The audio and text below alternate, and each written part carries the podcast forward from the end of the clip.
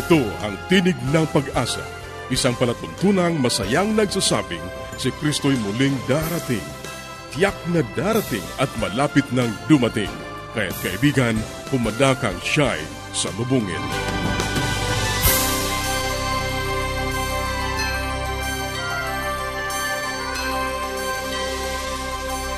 Ang programang ito ay inihahatid ng Adventist World Radio at ako ang iyong kaibigan, Ner Caranza.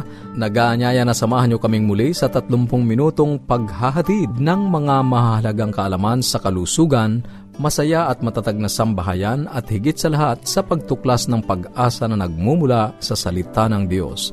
Binabati natin ang ating mga kababayan sa iba't ibang panig ng daigdig. Maraming salamat sa inyong pagsubaybay, sa inyong pagsuporta sa ating palatuntunan. Sana'y patuloy ninyong maranasan ang pag-iingat ng ating Panginoong Diyos.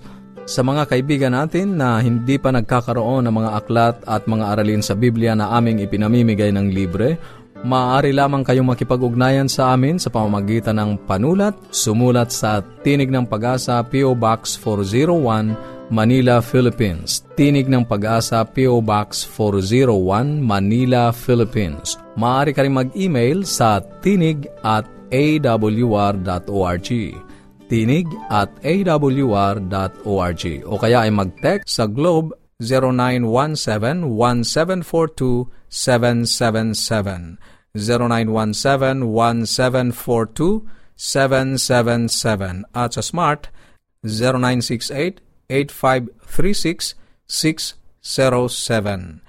0968-8536-607. 0968-8536-607. Pwede rin po sa ating Facebook page, facebook.com slash awr Luzon, Philippines. facebook.com slash awr Luzon, Philippines. O dumalaw sa ating website, www.awr.org www.awr.org. Ang ating mga pag-uusapan ngayon sa buhay pamilya, sampung mga dahilan ng hindi pagkakaunawaan. Sa gabay sa kalusugan, mga sintomas at komplikasyon ng diabetes. At sa ating pag-aaral ng salita ng Diyos, patuloy nating tatalakayin ang mga paksang may kinalaman sa pagiging katiwala. Yan ang ating mga pag-uusapan dito pa rin sa Tinig ng Pag-asa. Manatili kang nakikinig.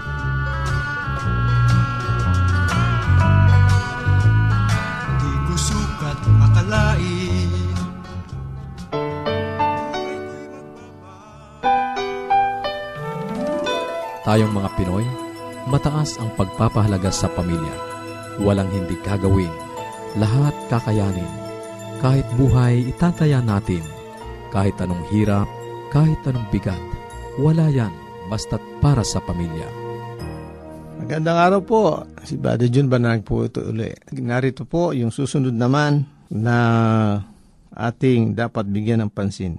Ito po ay um, panghuli pong anim kung gusto niyo pong dagdagan, ay ilista niyo pa. Kayo po ay libre na gumawa ng listahan sa inyong sarili upang inyong ma-inventaryo o ma-audit yung ating pamamahala sa tahanan. Ang una po sa ating listahan sa pangatlong yugto ay yung kakulangan po ng pagniniig tungkol sa spiritual.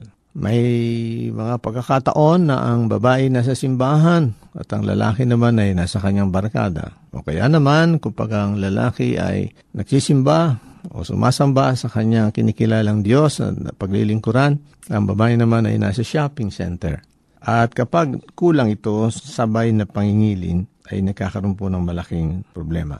Ang pangalawa po ay madalas po ba tayo may problema sa komunikasyon, ibig sabihin sa pag-uusap, or hindi na lang tayo nag-iimikan at hindi na natin pinag-uusapan yung problema sapagkat nagsisimula lang ng pagdedebate at pagtatalo. Kapag ating ginagawa ito, ang kala natin ay lilipas basta-basta gano'n na lang at kung hindi pag-usapan ay malilimutan na lang. Ngunit ang masakit, katotohanan po kapag tayo nagagalit, lahat ng ating iniipit na mga bagay na ito'y lalabas parang bulkang sasabog at magsisimulang malaking gulo at hindi natin maampat-ampat o hindi natin masolba ang mga problema sapagkat nagkapatong-patong na ayaw nating pag-usapan. E isa ring dahilan ay kapag ang isa ay merong major illness o malaking uh, apekto sa kanyang kalusugan, hindi na siya makapagtrabaho, lagi na siyang inaalagaan, at yung isa ay partner ay pagod na pagod. Pagkatapos magtatrabaho pa siya, yung kanyang mga anak ay nalagaan niya pa. At siya ay bibili ng napakalaking halagang mga gamot para lang maampatan ang lahat ng suliranin. Nagiging dahilan yon minsan na hindi atin pagkaroon ng magandang marriage sa ating buhay. At ang isa po na nandito pa sa ginawa kong listahan ay pong addiction sa anumang bagay na ating ginagawa kapag tayo addicted, no? yung gumo na gumo na, ay naku, talaga ho naman. Maisusumpa natin yung addiction na yon, ngunit papaano siya makakalaya dun sa kanyang ginagawa na yon na para bagang obsessed na obsessed po siya, ay isang malaking uh, gulo uh, nangyayari sa loob ng tahanan. So pagkat kailangan niya ng tulong at minsan ay ayaw niya nang tanggapin ang ating mga payo at minsan ay mas mahal pa niya yung kanyang barkada at sila ay nagugumon minsan sa mga bisyo, ano man ang bisyo na yon. At ang susunod po ay yung uh, kawalan ng pagtitiwala natin sa isa't isa. Na para bagang lagi tayong nag-iimbestiga kung saan pupunta, lagi tayong nagtatanong, at ang masakit ay kung sasamahan natin ng pagsiselos na nagsisimula itong maging uh, isang negative aspect ng pagsasama sapagkat wala na tayong ginawa kundi magtanong, mag-imbestiga na para bagang tayo nagtatrabaho sa isang police department o security agency. At ang partner na wala namang ginagawang masama ay nagkakaroon tuloy ng hindi magandang uh, pagtingin sa kanyang sarili na para bagang siya isa taong masama nagbibuild po yun ng uh, hindi magandang bagay. Kaya kung kulang kayo sa pagtitiwala sa isa't isa at sa tingin nyo ay merong ibang sabi nila sa Tagalog ay kalaguyo, kalachuchi na ginagamit na ibang matatanda ay nagiging dahilan yun ng malaking pagtatalo o debate sa tahanan. At ang huli po, kung meron pa kayo ay dagdagan nyo lang,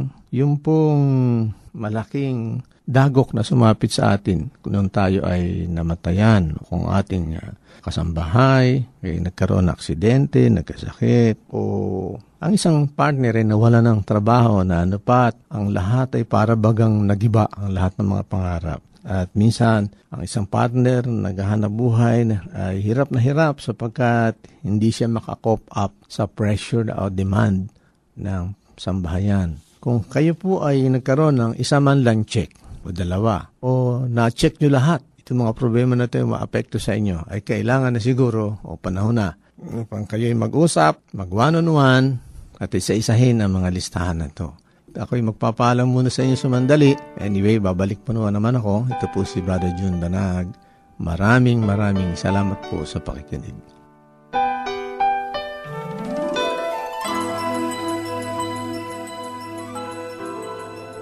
Yes! Dad and Mom are coming. I wish my parents will come too. The best way to spend time? It's with family. Adventists care. Patuloy kang nakikinig sa Tinig ng Pag-asa. Kung mayroon ka mga katanungan o anuman ang nais mong iparating sa amin o kung nais mong magkaroon ng libreng aklat na aming ipinamimigay, sumulat ka lamang sa Tinig ng Pag-asa, PO Box 401, Manila, Philippines Tinig ng Pag-asa, PO Box 401, Manila, Philippines o mag-email sa tinig at awr.org. Tinig at awr.org. Maaari ka rin mag-text sa Globe 0917-1742-777. 0917-1742-777 at sa Smart 0968 8536 0968 0968-8536-607. Susunod, ang gabay sa kalusugan. Isang magandang araw po. Ako ay bumabati sa inyo, sa ating mga tagapakinig.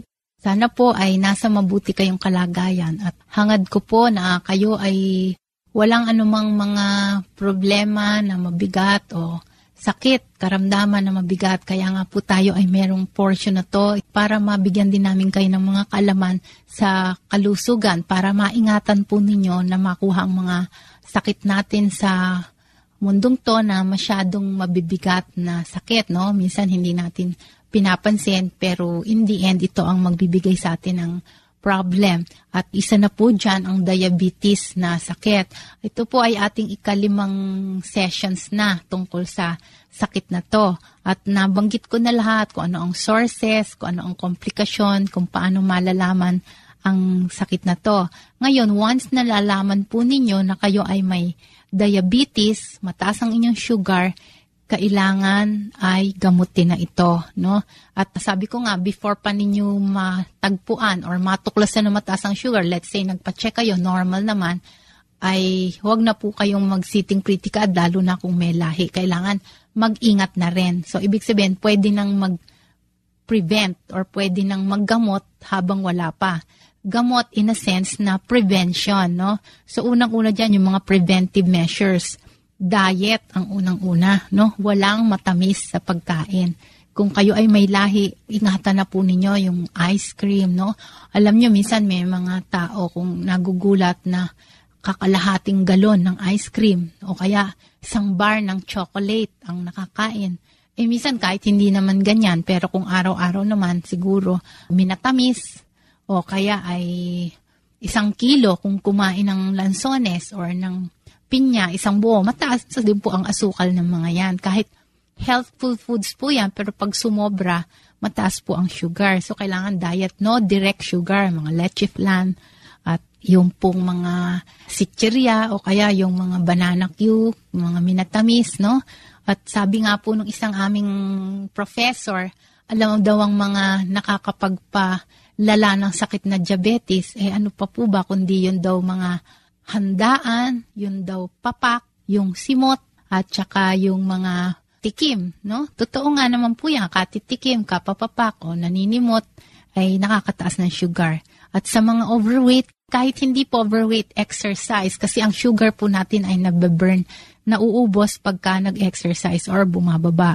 Ngayon, sa mga overweight, kailangan po mag-lose ng weight dahil yung insulin ay hindi po nakaka function para pababain ng sugar. Pero if you lose weight, ang insulin ay nagiging active at ito po ay gumagana at ang, kahit minsan wala nang gamot, uubra na. No? Diet and exercise lang, bababa na blood sugar. And of course, pag sobrang taas, kailangan iinom ng gamot. Yan eh, ilalapit na ninyo sa doktor kasi depende na yan sa level. Bibigyan na po kayo ng gamot ng doktor at kailangan po hindi po isang inuman lang to. Minsan lifetime o kaya imino-monitor nga po kung hindi kaya ng exercise and diet or losing weight, kailangan po mag-maintenance, no? Basta kailangan below 115 milligrams percent or 6 millimoles per liter. At doon po sa mga wala nang napoproduce na insulin ay kailangan po mag-injection ng insulin dahil pag hindi po ay tataas po ang sugar, no? At kailangan ng insulin. At meron pong tatlong pinakakaraniwang symptoms ang diabetes, hindi ko to nabanggit. Yung po bang laging uhaw, pero ihi ng ihi, at saka laging gutom, no? Yan pong tatlong yan, classic po yan. Yun, kahit hindi lahat siya nandun, kung nauuhaw, pero ihi ng ihi sa gabi, no? parang laging naiihi o kaya nang hihina. Yan po ang mga symptoms ng diabetes. Ah, ito na po ang huli nating serye sa diabetes na to. Kung may katanungan po kayo, pwede pa po kayong lumiham. At ito po ang inyong lingkod, si Dr. Linda Limbarona. Pwede po kayong sumulat sa atin, Dear Doctor, P.O. Box 401, Manila, Philippines. Paging Dr. Rodriguez, you're needed at room 321. Dr. Rodriguez, Mrs. Martinez, kailangan na po nating idealisis ang asawa ninyo. New outlook and a healthy lifestyle makes a big difference. Adventists care. Ang inyong napakinggan ay ang bahaging gabay sa kalusugan at bago tayo dumako sa pag-aaral ng Biblia, muli ka naming inaanyayahan kaibigan na makipag-ugnayan sa amin. Anuman ang nais mong iparating, maaari kang mag-email sa tinig at awr.org. Tinig at awr.org o kaya ay mag-text sa Globe 0917 1742 777 0917-1742-777 at sa Smart 0968-8536-607. 0968-8536-607. O kaya ay magpadala ka ng mensahe sa ating Facebook page, facebook.com slash awr Luzon, Philippines. facebook.com slash awr Luzon, Philippines. Dadako na tayo sa pag-aaral ng Biblia. Kumusta ka kaibigan? Napakabuti ng ating Diyos na napat sa araw-araw, kanyang pinaparanas ang kanyang pag-ibig, ang kanyang maraming pagkapala at ang kanyang patnubay tuwid na. Muli, narito yung kaibigan sa Himpapawid, Pastor Romeo Mangiliman, nagsasabing napakabuti ng Diyos sa ating kaibigan. Patuloy tayo sa ating pag-aaral sa ating serye na may kinalaman sa pagiging katiwala. Nais kong atin talakayin ngayon ang sagradong tungkulin ng mga magulang sa kanilang mga anak. Hindi lahat ng mag-asawa ay nagkakaroon ng anak. At isang karapatan na pinagkalob ng Diyos ng mga magulang ay magkaroon ng mga anak upang sa ganon, lalong maging masaya ang kanilang tahanan. Ang isang tahanan na walang mga bata ay para bagang isang hardin na walang mga bulaklak at sasaya ang isang hardin kapag ka maraming bulaklak. Gayun din ang isang tahanan. At nais kong ating pag-aralan ang sagradong tungkulin ng mga magulang sa kanilang mga anak. Merong tinala sa banal na kasulatan sa mga kawikaan, Kapitulo 22, versikulo 6. Ang wika sa atin ay ganito. Turuan mo ang bata sa daan na dapat niyang lakaran, at pagkat tumandaman ito, ay hindi niya ihiwalayan. Isang napakagandang pangungusap na binanggit ni Haring Solomon. Si Haring Solomon ay nabuhay siya na pinakapantas na nabuhay na tao sa mundong ito. Kanyang hiningi sa Diyos sa ibigyan ng karunungan sa kanyang pangunguna sa bansang Israel. At ito ay pinagkalob ng ating Diyos sa kanya. Napakaganda itong kanyang binanggit at tamang-tama sa mga magulang nang wika niya, turuan mo ang bata sa dapat niyang lakaran, at pagka tumandaman siya ay hindi niya ihiwalayan. Kung ano ang nakikita ng bata sa kanyang mga magulang, ito ay tinutularan. Para sa kanya, anuman ang gawin ng kanyang magulang, ito ay tama. Ano kaya kung halimbawa ang ibinigay ng magulang ay mali? Kaya ang matutunan ng bata ay ang maling bagay sa kanyang buhay. Ang bata, ang wika ng mga psychologists, kapag ka ito ay pinanganak hanggang 7 years old, ang kanyang isip ay parang isang tape na walang laman. Ano man ang kanyang makita, ano man ang kanyang marinig, ito ay kanyang ginagaya, lalo na ito ay nanggaling sa kanyang mga magulang. Kaibigan, na bilang magulang, ano ang ating tinuturo sa ating mga anak. Ito ba ay patungo sa Diyos o ito ay hiwalay sa Diyos? Isang katungkulan na sagrado ng mga magulang na ituro sa kanilang mga anak ang pagiging tapat sa Diyos. Generous giver, ito ang kailangan natin. Na ang ating mga kamay ay nilikha ng Diyos upang magbigay. Bukas ang ating mga palad lalo na sa pangangailangan ng iba. Meron akong isang karnasan na pagkatapos ng aking pagkasalita sa isang church, ay lumapit sa akin ang isang matandang lalaki. Ang sabi niya, Pastor, narito ang aking reseta, ako'y nangangailangan ng gamot, ako'y walang pera. Aking binanggit ang pagtulong sa mahirap sa aking sermon. At ang sabi niya, ako'y walang pera, ako'y nangangailangan ng gamot. Naisip ko, kunin ko ang aking wallet para bigyan ng tulong ang ating matandang kapatid na ito. Subalit nung kinuha ko ang aking wallet, naalala ko yung isang daang piso ay kinuha ng aking apo at kanyang ibinigay na pinaka-offering sa ating Panginoon. At ang natira sa aking wallet ay mga tiglimang daan. Ibibigay ko kaya ang aking limandaan? Ang aking naisip Naisip ko naman kung hindi ko bigyan itong ating kapatid na ito, ano kaya ang isipin sa akin? Ibinigay ko ang aking limang daanan. Sabi ko, kapatid, ito po ay inyong ibibili ng gamot. At kinabukasan, merong tumawag sa akin sa telephone. Ang sabi, Pastor, merong nagpadala ng pera sa iyo at nakasobre. Kunin mo sa aming bahay. At nung kunin ko ang sobring yun na may lamang pera, ang nakalagay o nasa laman ng sobre ay $610. Ang aking ibinigay ay pinalitan ng ating Panginoon. Hindi lang yun, naturuan ko ang aking apo na magbigay ng sagana, magbigay ng tapat na kusang loob sa harap ng ating Panginoon. Kaibigan, tayong mga magulang ay nagtuturo sa ating mga anak. Ano kayang bagay ang ating ituturo sa ating mga anak? Narito ang tagubilin ng ating bal na kasulatan na binanggit na muli ng ating Diyos sa bansang Israel. Ito ay natala sa aklat ng Deuteronomio sa is 4 hanggang 9. At ang ibig sabihin ng Deuteronomio ay repetition, na napat ang mga binanggit ng ating Panginoon sa mga unang aklat ni Santo Moises ay muling binanggit ng ating Panginoon sapagkat mahalaga ang mga bagay na ito. At ang sabi sa atin ay ganito, Dinggin mo, O Israel, ang Panginoon mo nating Diyos ay isang Panginoon. At iyong ibigin ang Panginoon mong Diyos ng iyong buong puso at ng iyong buong kaluluwa at ng iyong buong lakas. At ang mga salitang ito na aking iniutos sa iyo sa araw na ito ay sasa iyong puso. At iyong ituturo ng buong sikap sa iyong mga anak at iyong sasalitain tungkol sa kanila pagka ikaw ay nakaupo sa iyong bahay at pagka ikaw ay lumakad sa daan at pagka ikaw ay nahiga at pagka ikaw ay bumabangon.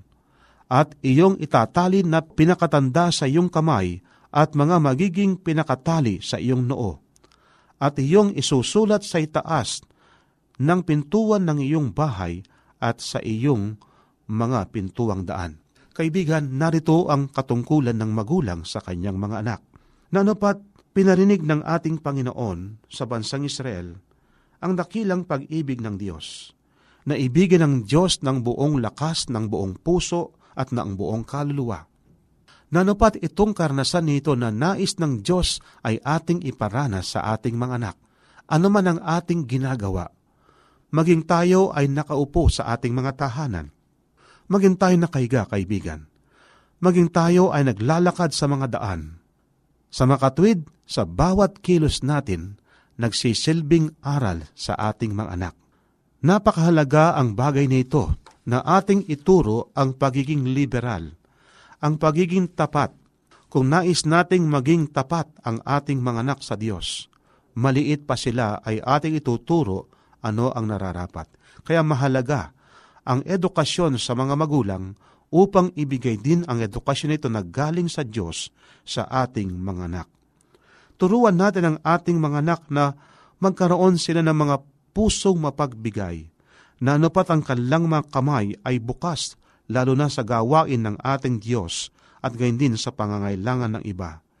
Na anupat ituro natin sa ating mga anak na huwag silang magsayang ng oras, na anupat kanilang gamitin ng oras sa tamang paraan, na dapat ituro natin sa ating mga anak na kanilang ingatan ang kanilang katawan sapagkat ito ay templo ng ating Diyos Ituro natin sa ating mga anak na ang mga talento na kanyang pinagkaloob ay ating gamitin para sa kanyang balnagawain, lalo na ang ating mga tinatangkilik.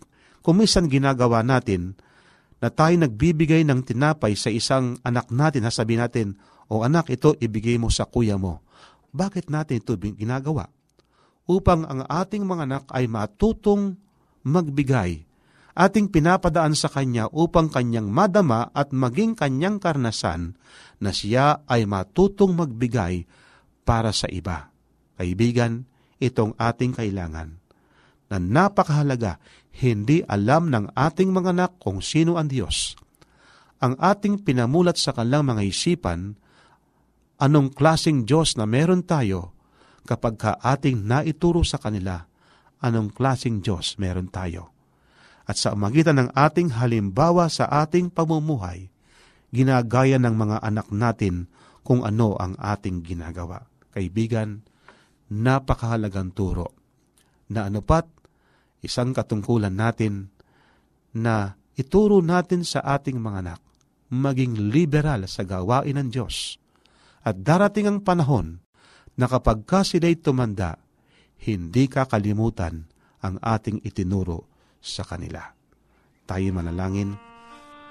Mapagpala at dakila po naming Diyos. Isang sagradong tungkulin na aming ibahagi sa aming mga anak. Ang isang turo na kailangan nila. Lalo na po ang pagiging liberal sa inyong balnagawain.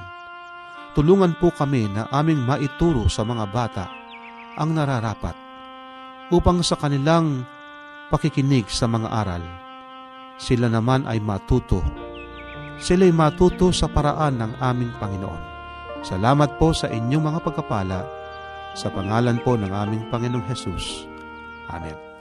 Maraming salamat sa iyong pakikinig. Sana'y nakinabang ka sa ating mga pag-aaral. Muli ka naming inaanyayahan na makipag-ugnayan sa amin sa anumang katanungang nais mong iparating Gayon din kung nagnanais kang magkaroon ng mga libreng aklat at mga aralin sa Biblia. Sumulat ka lamang sa Tinig ng Pag-asa, P.O. Box 401, Manila, Philippines. Tinig ng Pag-asa, P.O. Box 401, Manila, Philippines. Maaari ka rin mag-email sa tinig at awr.org. Tinig at awr.org o magpadala ng mensahe sa ating Facebook account, facebook.com slash awr Luzon, Philippines. facebook.com slash awr Luzon, Philippines. Maaari ka rin mag-text sa Globe 0917-1742-777. 0917-1742-777 at sa Smart 0968 8536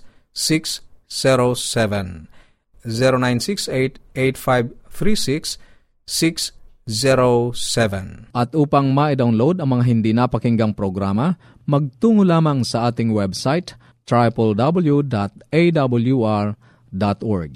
www.awr.org sa mga kababayan nating nasa Estados Unidos, maaari nyo na ring mapakinggan sa inyong mga cellphone ang ating programa. Idaya lamang ang 712-432-9975. 712-432-9975. Ito pong muli ang iyong kaibigan, Narcaranza, pansamantalang nagpapaalam. Sa Roma 15.13, pagpalain kanawa ng Diyos ng pag-asa, ng buong kagalakan at kapayapaan.